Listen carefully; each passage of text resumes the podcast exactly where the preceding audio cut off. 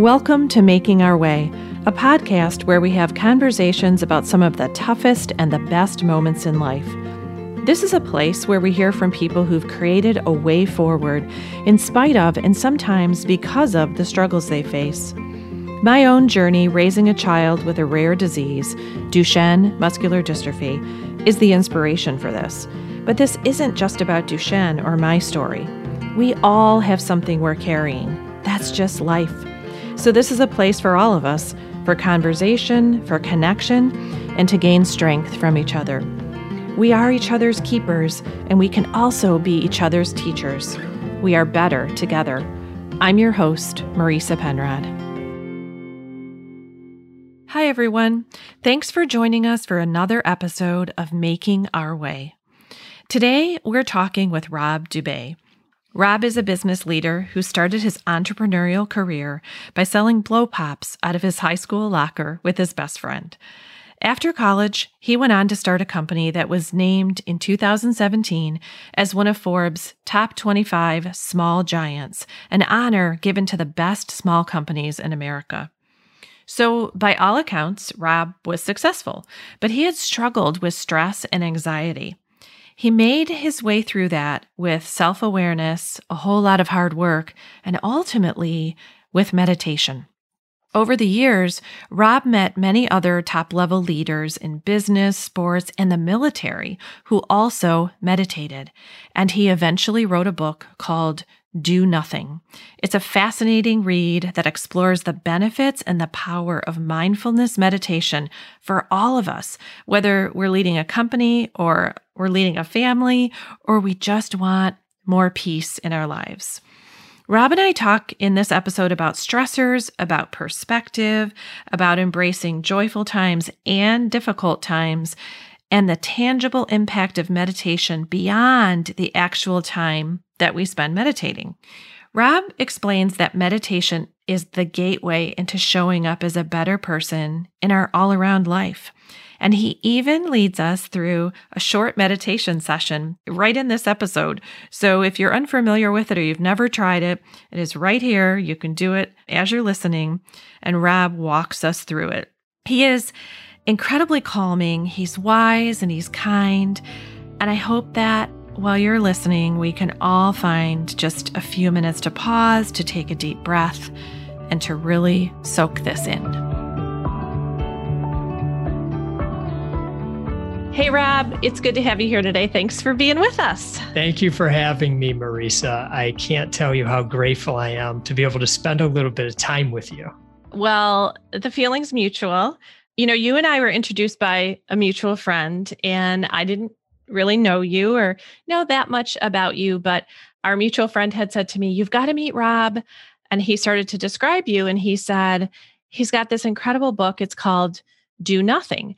And when he said that, I thought, I don't know who this Rob guy is or what he's all about, but if he's telling me to do nothing, I am in. I'm, I'm all in for that. I'm not sure what it means yet, but I definitely want to know more.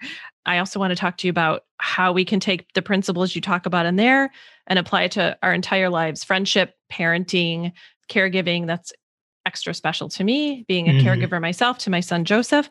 So, to get us rolling, will you share with us a little bit about the Do Nothing book and your philosophy on that? Sure. Thank you for asking about that. Definitely something I've become passionate about through the great encouragement of wonderful friends and people with a lot of curiosity. And if I could start with a little bit of context growing up, I had different challenges in my childhood. It led to a great deal of stress and anxiety. I got married in my early 20s. I started business with my best friend just around the same time also causing a great deal of stress and anxiety. I was trying to figure out what wasn't quite feeling right in my life. I'd gone to therapy, which was quite useful, helped me understand some things better, but I was still struggling.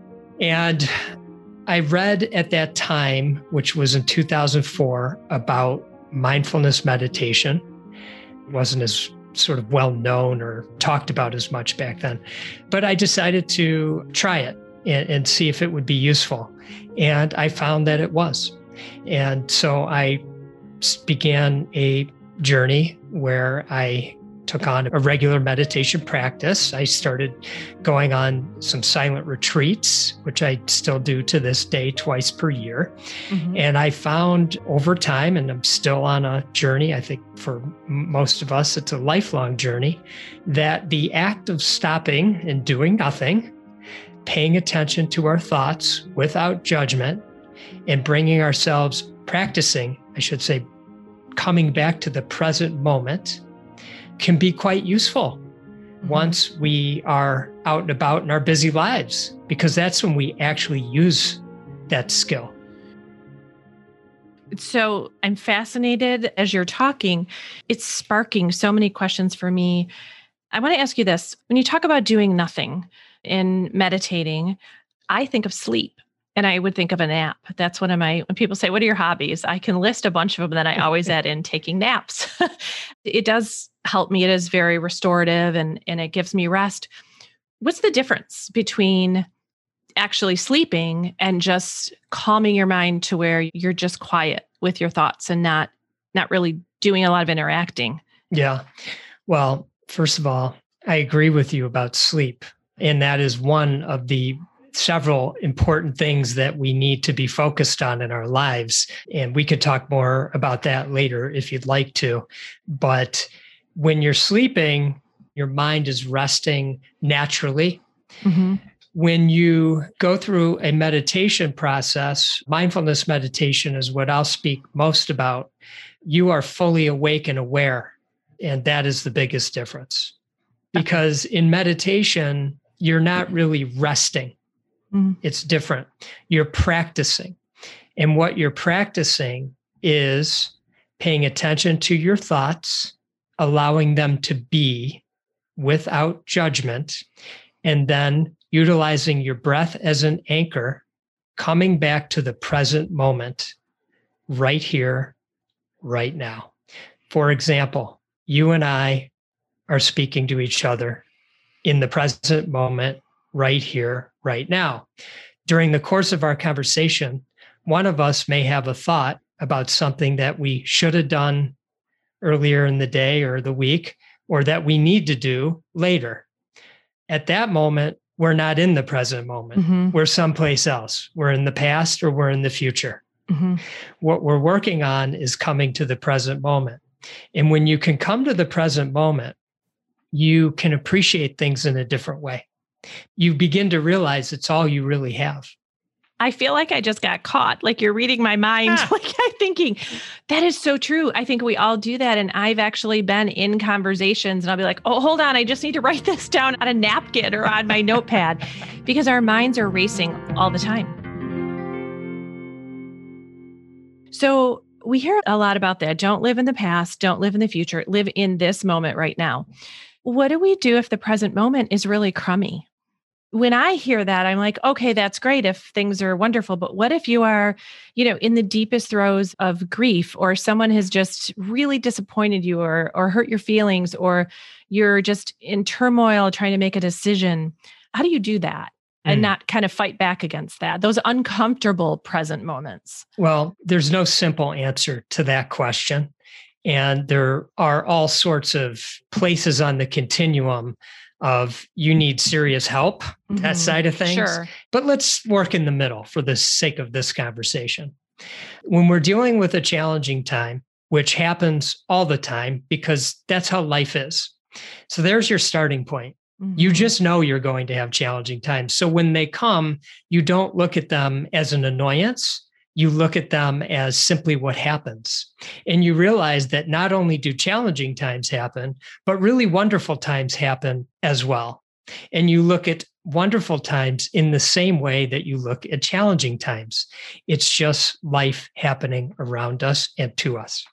So when we can begin with that in mind, we may be able to have a different relationship with things that are challenging or things that are wonderful.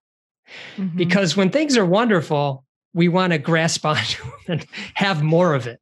When things are challenging, we want to push those things away. But that doesn't work. we know we can't push challenging things away. We have to confront them and allow them to be, and then maybe take action if we mm-hmm. can, if there's anything we can do about it. And if there's something we can do about it, we should.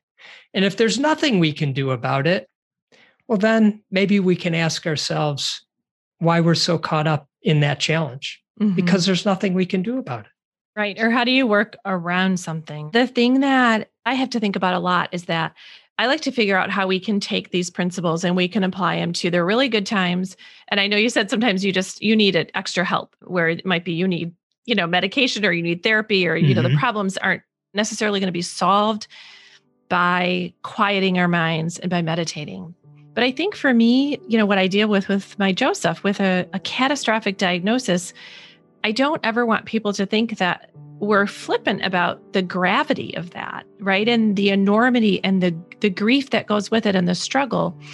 But I think what has helped me is just a, a real like this reality check of what can I not change? And what can I impact? And what can I change? And you know, the reality is for some really horrible things, I lost both of my parents within the last 5 years and was one of the primary caregivers for them. I can't change that Joseph is diagnosed with Duchenne.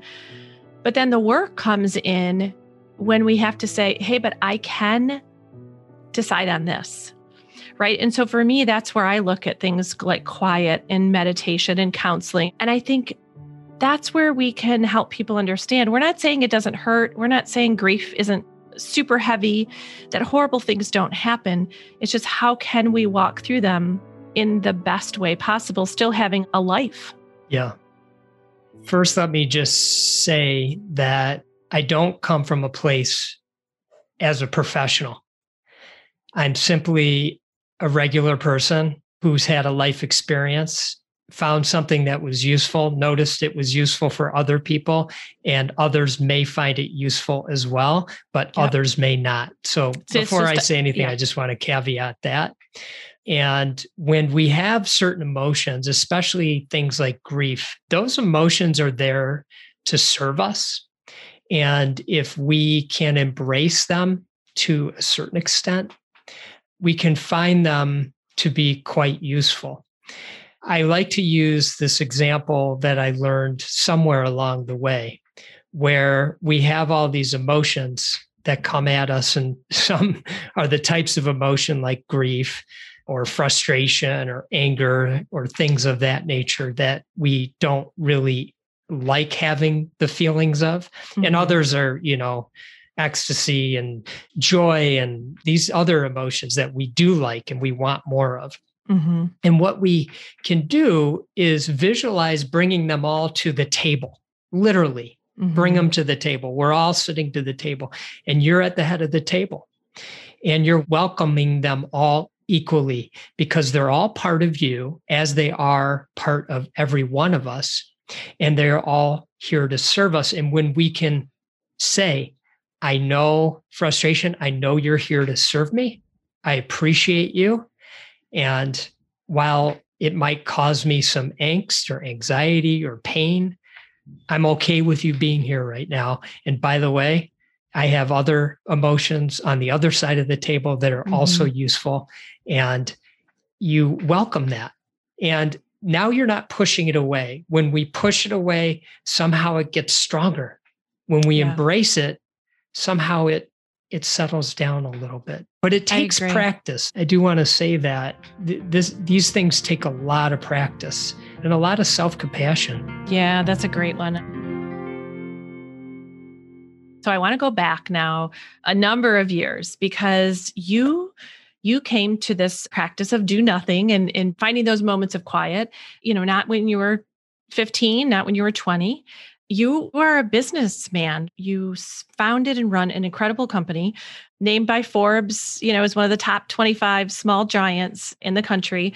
I mean, really impressive in big business. And I think what's fascinating to me is how you talk about that there are a lot of people in that same position where maybe everybody's not talking about it, but they're using these mindfulness techniques as well to get through the day, to be better leaders, to be more peaceful, to have a higher quality of life.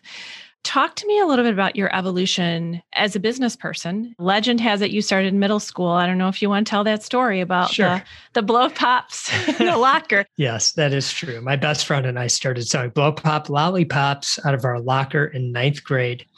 We would buy them for a nickel and sell them for a quarter. And one of the reasons I love sharing that story with people is because I barely could get the words out of my mouth before I see someone in the group, or, you know, even if it's one person saying, I did that too, but with, you know, Kit Kat bar. My best friend, Joel Perlman is, is his name. We started our company, Image One, out of college, as I mentioned earlier obviously we had never really run a company aside from these side things we were doing in, in high school and college. And as i mentioned it was stressful. And one of the reasons was is we just didn't really have the mentorship or the roadmap for how to be good leaders. We were just trying to go out there and make things happen. I refer to it now the way we ran the company pretty much up until we sold it in 2004 was command and control, which means Rob and Joel are in charge and what they say goes. and we would shut the door and make decisions and then come out and say, these are what the decisions are. But something didn't feel right about that to us. But we just didn't know any better. We had this unique opportunity in 2006 to buy our company back. You mentioned Small Giants, the mm-hmm. Forbes Small Giants list. There's a book called Small Giants. And I had read that book, which is a book about all these companies around the country, organizations, actually around the world, that just really care deeply for their people first. And when I read it, I thought, wow, you can run a company like this? I didn't know that. And I'm really mm-hmm. excited about it. So we decided that we would lead with genuine care so our team members can look back on their time with us and say, boy, I'm glad I was a part of that team. That mm-hmm. was a, a really special time in my life. Now, on paper, you were successful. You guys built an incredible company, highly regarded, attractive to somebody else to purchase. So, by traditional standards, it was successful, but it didn't feel right. So, back in your college years, when you had that entrepreneurial bug, did you ever think that you would acknowledge your stress and anxiety and look for something to help with that? And you would find it in meditation. And did you ever think that you would be running, you know, one of Forbes 25 top small giant companies and really having the philosophy of leading with care. I mean, this is not the kind of stuff that I think a lot of us in our age, in our 50s, that we were ever trained on or thought that that would be a way to lead. Mm-hmm. Well, the answer is easy. It's definitely no. I could have never imagined. I didn't even know what it meant to lead in general. We didn't have goals. You know, we were driving down different roads every single day without much of a map Mm-hmm. And so we had to learn that over time. And sometimes in my life, I have found that with these great challenges and pain come the solutions. And mm-hmm. so that was just part of, of my journey in business. Sure. And I'm glad it was because I think you're impacting so many people. And you've also found a community of business leaders. Will you share with us some other people that you are now friends with, but that you ran into or just by kind of accident, you were saying, I got to take a break at lunch to meditate. And they're like, oh, yeah, me too. And you, you started to realize slowly that you weren't the only one doing this. Yeah. Once I got more comfortable with the idea that meditation was useful, I felt very comfortable speaking with people about that. And I did learn that other people that were in positions like myself, entrepreneurs or CEOs or executives, were also doing it. And the more I was vulnerable about that, the more I learned of people at the highest levels in major corporations mm-hmm. that were doing it. And somehow that helped me. sure. You know, I look back on it and I needed that then. I don't need that now. I learned of the CEO of Aetna at the time, which is now owned by CVS. He was and is an avid meditator. You know, many of the tech companies, Silicon Valley, not only do the top leaders and executives there meditate, but they teach it to their team members, they have workshops. So, from a business standpoint, I really started to understand that this was much more prevalent. I also learned that it was happening in the military here mm-hmm. in the mm-hmm. United States and in the UK. And so I guess I always think, wow, military people are pretty tough. You know, mm-hmm. if they're meditating, it must be really useful. I'm glad you brought that up. I wanted to ask you about that. So, share with us when you talk about the research, what are the benefits, you know, scientifically, physiologically, what happens and, and what's the impact on us? Yeah. Well, simply stated, I always like to talk about, you know, our brains are wired a certain way mm-hmm. and we begin to change the wiring. And that's that wiring that brings us to the present moment and has us less focused on the past and the future. And being able to learn, we do learn when we're studying, reading, anything we're doing in our lives, we are learning and our brain wiring is coming together in a certain way. Now, I'm oversimplifying the way I'm sharing this with you, so it's understandable. So we can relearn things in our lives. Things like, as I mentioned, coming to the present moment and being really grateful for this moment. For example, we might be experiencing some great challenges in our lives, but we might be sitting in a very comfortable environment mm-hmm. where we have all the things that we might not think much about, like food and shelter. So, you know, those are things we oftentimes lose sight of, understandably so. But when we have cultivated our meditation practice, we are relearning how to appreciate this moment and the challenges that might be coming along with this moment.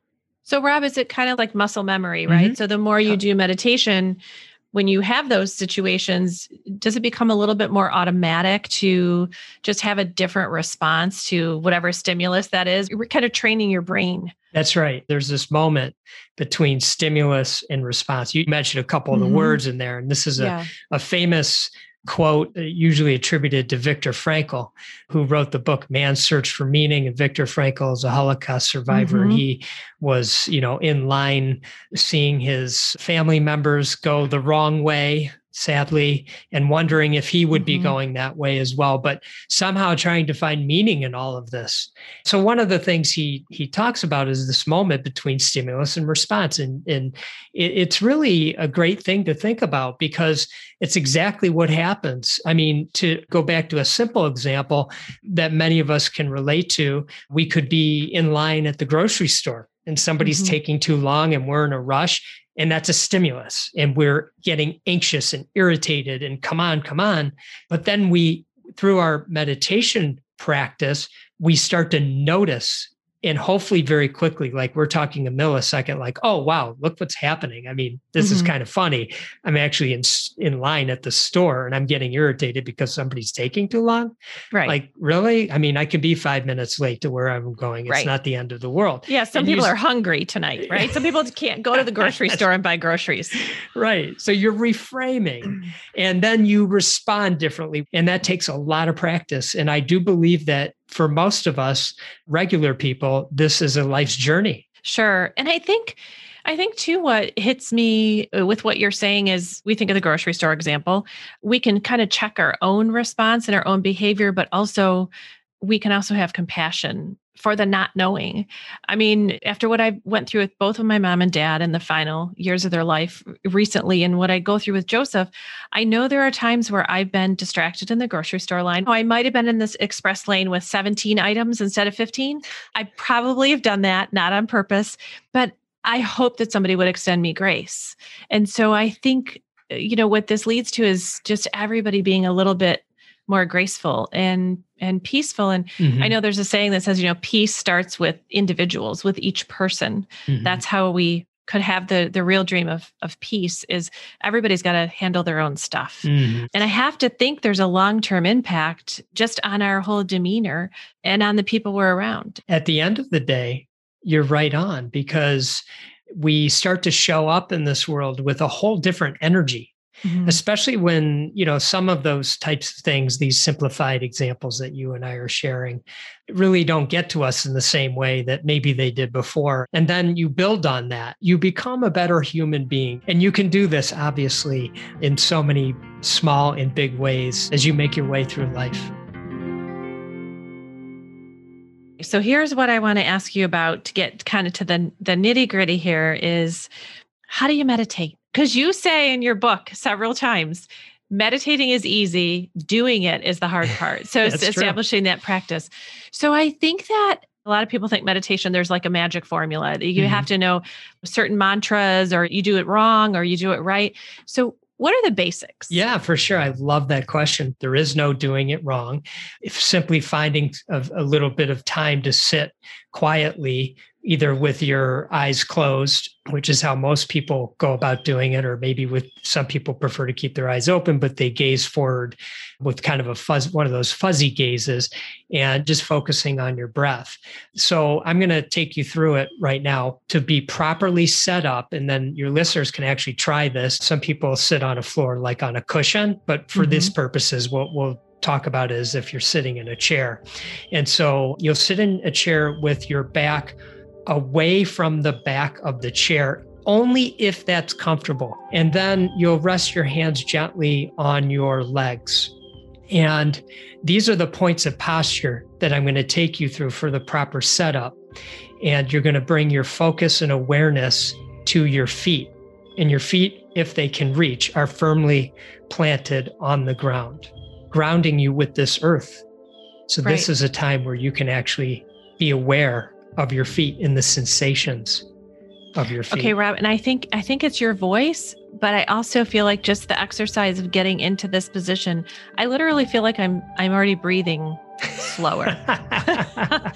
so good. Okay, are we done? Is that it? no, there's there's more. I'm just but teasing wait, you. There's okay, more. There's more. All right. What what so, do we do next? Yeah. So follow along with me. So your feet are grounded on the floor, and now you're bringing your attention to your hands and the sensation of your hands on your legs. Just noticing that. And now you bring your attention to your posture. And so you're sitting upright, but not too rigid and not too soft, just somewhere in the middle. Just find what's comfortable for you. And now you'll bring your chin down slightly. Your eyes will gaze forward two to four feet in front of you. And you can close your eyes, and now you'll bring your attention to your breath. And you'll follow the sensation of your breath into your nostrils, into your nose, kind of like what that feels like as you breathe in. You noticing, does it feel cool? Does it feel warm? And then following your breath as it makes its way through your body. And wherever it makes sense to you, just breathing normally, it's coming back up and back out of your nose and feeling the sensation of your breath as it comes out of your nose and what that feels like. And you'll just follow that path the breath in and the breath out, breathing normally. And as you sit, you'll quickly notice that you are having many thoughts. And this is completely normal. That is what our mind is for. It's always thinking. It's our ability to notice at this moment that we are thinking potentially about the past or the future.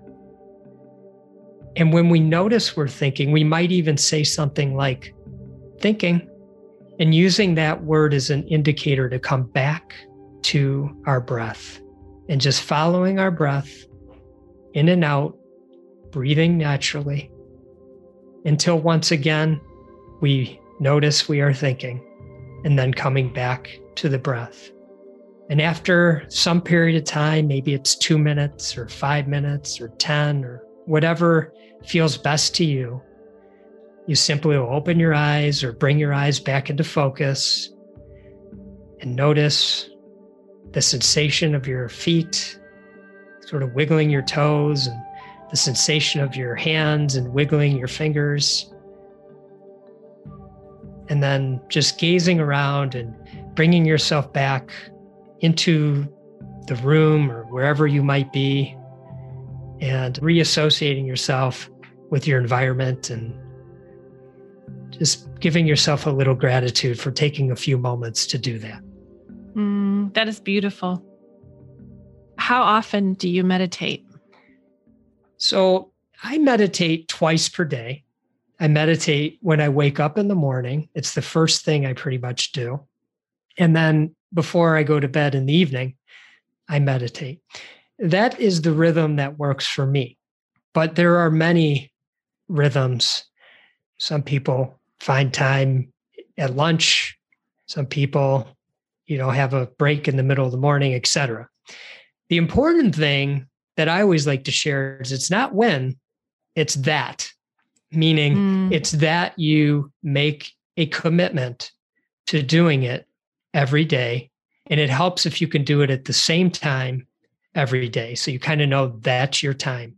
And it's great if you have a spot, you know, but that's not always sure. possible. You know, we're all on the go and we're busy, etc. So if you do choose to do it, find your place. A lot of people have kids, sure. dogs, things like that. I had those same challenges. You you just try to figure out what works. So I think what is so powerful about this is that it's free, it's portable, it's risk free in that you can't fail, you can't screw it up, you can't do it wrong. It's private. Nobody really needs to know that you're doing it. So what strikes me when I hear myself describe it that way is that I really don't have much of an excuse ah. to not take advantage of something that could be so potentially powerful and to try it. I did want to ask you because you, in your book, you write about when you kind of really started adopting this practice. I think you went into your office at home. And at first you you were like, well, my kids and my wife know if the door's shut, don't bug me. I'm working. but you That's right. you kind of were a little hesitant about telling them you weren't telling them the door shut because I'm meditating. Mm-hmm. I think there is an old stigma that that still follows this forward. Mindfulness has been around for thousands of years. That's true. This is nothing new. But how do you encourage somebody who really, you know, kind of doesn't isn't sure? Yeah. You know, it's interesting and I think it speaks a bit to our the way our society is now. We're so busy mm. that we feel funny when we just stop and do nothing which you're I and by the way, do nothing is really a play on words because you're not doing nothing. When you're alone with yeah. your thoughts, that could be a scary place sometimes. Mm-hmm. So you're really working, you're practicing. But I think so, in my case and in many others that I've spoken with over the years that I've been talking about this with people, is they feel funny. They have a to-do list their significant other may feel like they're not stepping up and doing their part. I mean, there's all kinds. The kids want to play. They might see you just sitting there and think that's odd or something. Mm-hmm. And so I went through all those same kinds of feelings. And, you know, what I realized was they were just big stories I was making up in my head. And once I just said to my wonderful, wonderful wife, who has supported me in anything I've ever wanted to do, but for some reason I just didn't feel comfortable saying I'm going to go sit in, in focus on my breath for 10 minutes or whatever it was. And I said, you know, I'm going to shut the door. I want to get in a regular routine with this. And she said, oh, okay. Yeah, great. Fantastic. And when I said to my kids, hey, when the door's shut, this is what's going on, unless it's an emergency, you know, it's just a little bit of time. I'll be out soon. They just, oh, okay. That's what dad does. They probably like meditating dad. They've come to appreciate meditating mm-hmm. dad better. so, on the back of your book, you write as business leaders, we are so often called to do things, make decisions, fix problems, manage money. And when I read that, I think, as parents, as friends, as caregivers, we are so often called to do things, make decisions, fix problems, manage money. But the irony is, the more we do, the less control we have. Effective leadership requires composition, control, and focus.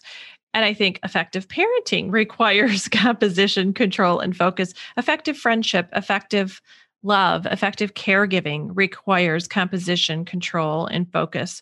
So I think what is so powerful about the practice you've personally created and how you share it with other people is that you came to this because of some things going on in in business, but it's really applicable just to life. Mm-hmm. So would it be fair to say it's really a one size fits all? Yes.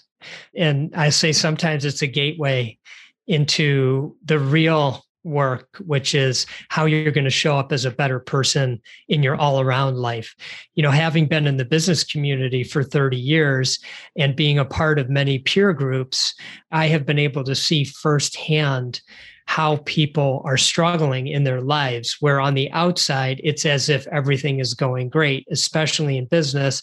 The bottom line is we're all human, we're mm-hmm. all the same, and we all want the same things. And so, you know, I always say if you're going to come to the retreat or if you're going to come and listen to one of the talks or read the book, you might be coming with the idea that it's going to help you be a better leader and thus help you in your business. Mm-hmm. But what I know and what you will find out is that you're just going to become a better person in general. Mm-hmm. And that means your significant others, your family, your friends, the community is going to love you in a different way That you will be yeah. showing up in a different way. Mm-hmm. And the grocery store and the, the freeways right. will be a, a, kinder, gentler place for all of us. exactly. So, so now I just said the great thing about meditation is it's it's free, it's portable, you can do it anywhere. Mm-hmm.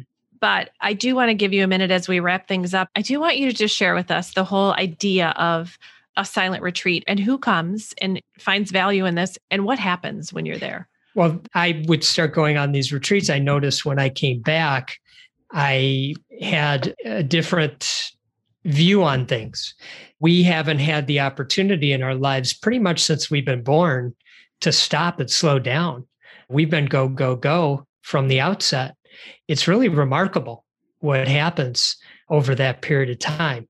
And you come in with all the stuff on the surface and after a few days, that sort of goes away. And all of a sudden, those things don't matter quite as much. New things surface up that have been in you and are affecting you in your day to day. Some are more painful than others, and some are very joyful, quite frankly. Mm-hmm. And then those sort of make their way through. And then you have a sense of peace. And that's what mm. it's really all about. Now you know what it feels like. And that's why retreats can be quite impactful because all of a sudden you know what it feels like. It's kind of like I don't play golf, but people tell me once you hit the ball a certain way, you know how it feels. So mm-hmm. you don't even have to look. You just know you hit a great shot. So you bring that feeling back with you.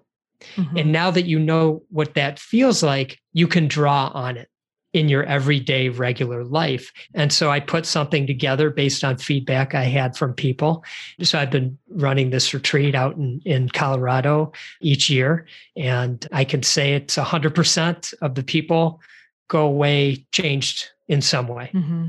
That's amazing. You know, one of the things I think is so important to stress is that you don't have to be in crisis to want to go on a silent retreat or to meditate.